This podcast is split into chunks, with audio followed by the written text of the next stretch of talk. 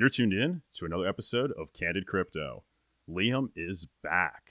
Yay! Back in action.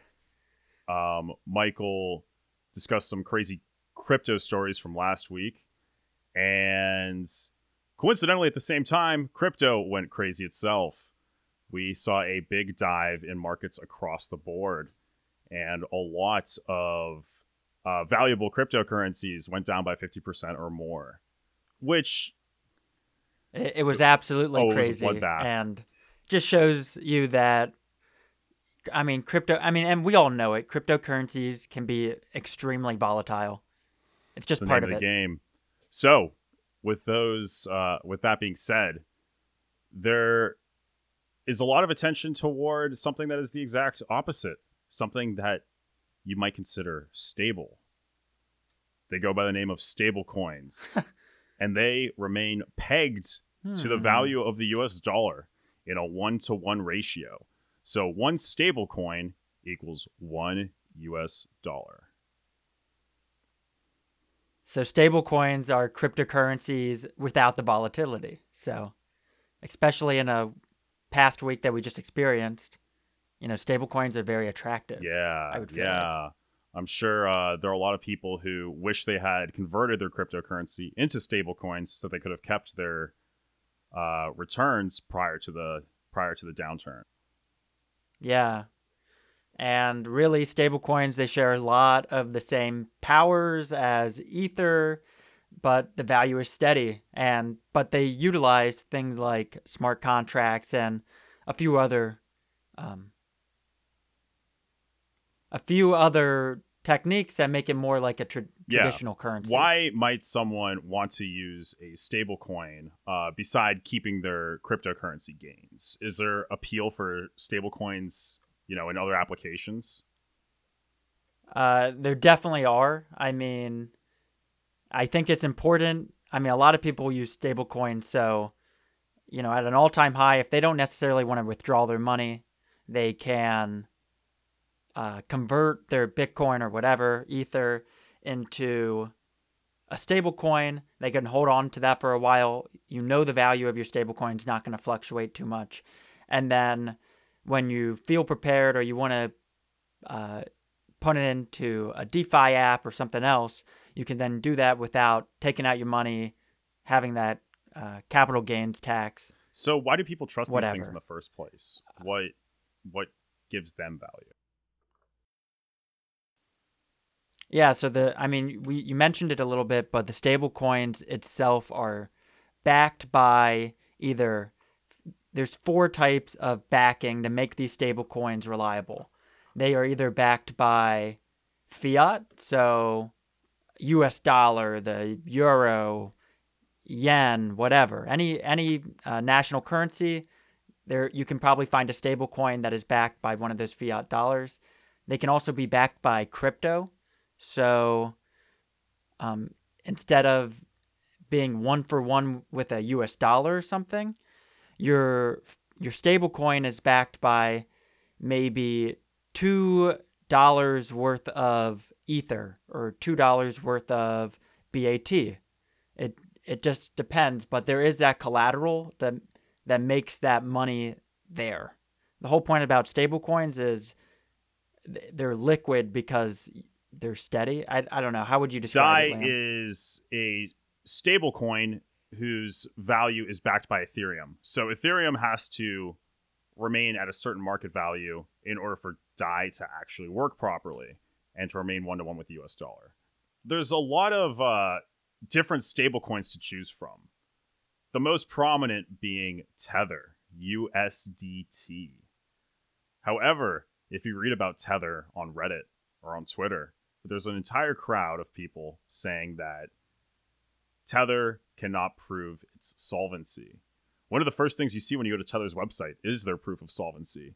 Um, now, whether you take them at their word and the three page PDF they present um, as truthful is ultimately up to, I suppose, the person purchasing Tether.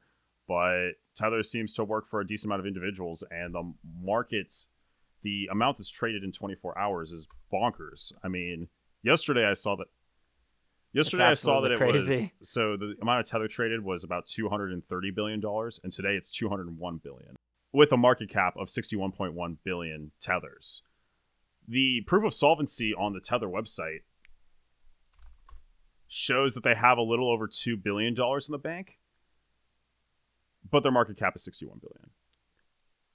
And and they're saying, you know, because it's a stable coin, they're saying that their entire market cap, $61 billion, is 100% backed with $61 billion worth of. So if you cash. are listening to this and you have a different perspective on why Tether might have proved its solvency with two and a half billion dollars, yet has a market cap of 60 billion, please get in touch with us. CandidCryptoPodcast.com. Send us an email, shoot us a tweet. We read this stuff. We want to know, dear viewers, why might Tether be traded in the tens, if not hundreds of billions of dollars worth, but only have two and a half billion dollars as proof of solvency on their website. Yeah, and Liam, I honestly think some of it is kind of crypto conspiracy. Like people just want to, they just want crypto to fail. A lot of people want crypto to fail. A lot of people want crypto to succeed. We're definitely the latter, but I I think they have it. But I will say, when it comes to the media and the public, Tether as an organization has not, in my mind, hundred percent proven their No. solvency.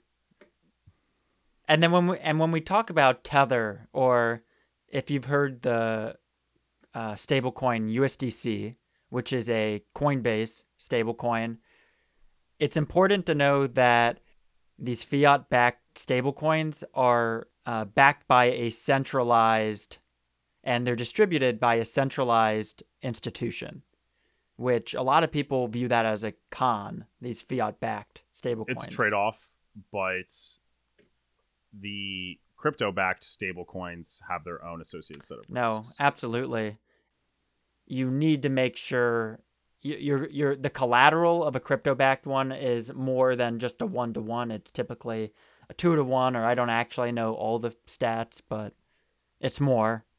Yeah, so so there's a term in that space that's used called the LTV or the loan to value ratio.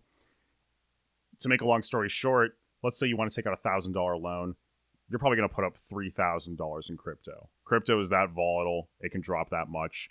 The loan to value ratio is typically has to stay at a level of about sixty six percent, give or take, in order to remain uh, solvent to most platforms. Yeah, and I do want to speak to two of the more rare, uh, rarer stable coins, and it's over stable coins that are backed by precious metals. So it is cool. There are different stable coins backed by gold or silver, which I just think it's cool. It's not only fiat, it's not only crypto. You can actually back it with anything of value.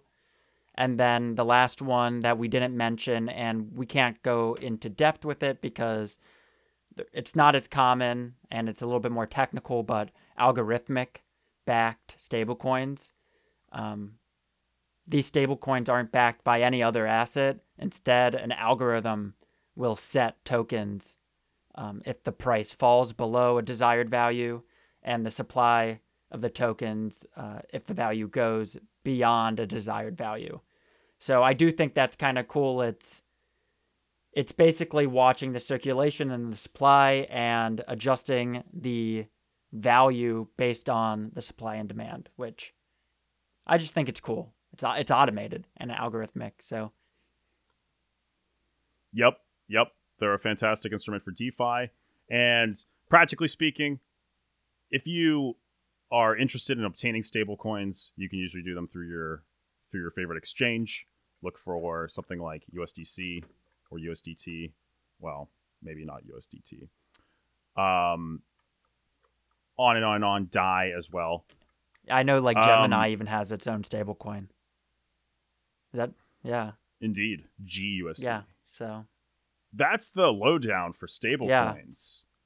They're a little bit of a gimmick currently. It's not like you can pick up stablecoins and go to the store. But we're seeing them being used in DeFi, and I think they'll become increasingly prevalent in our lives as we shift toward a new digital age powered by blockchain. Thank you so much for tuning in to Candid Crypto this week. Uh, Michael and I are thrilled to be uh, making these episodes and to be interacting with our viewers. It's been awesome. We've really enjoyed it so far. Please check out our website, candidcryptopodcast.com. We're constantly rolling out new content, and I'm going to get the playground started soon, the crypto playground. You'll be able to go on there and see the random tokens and non fungible tokens that um, I'm building out. So they'll be all Candid Crypto related, some fun stuff.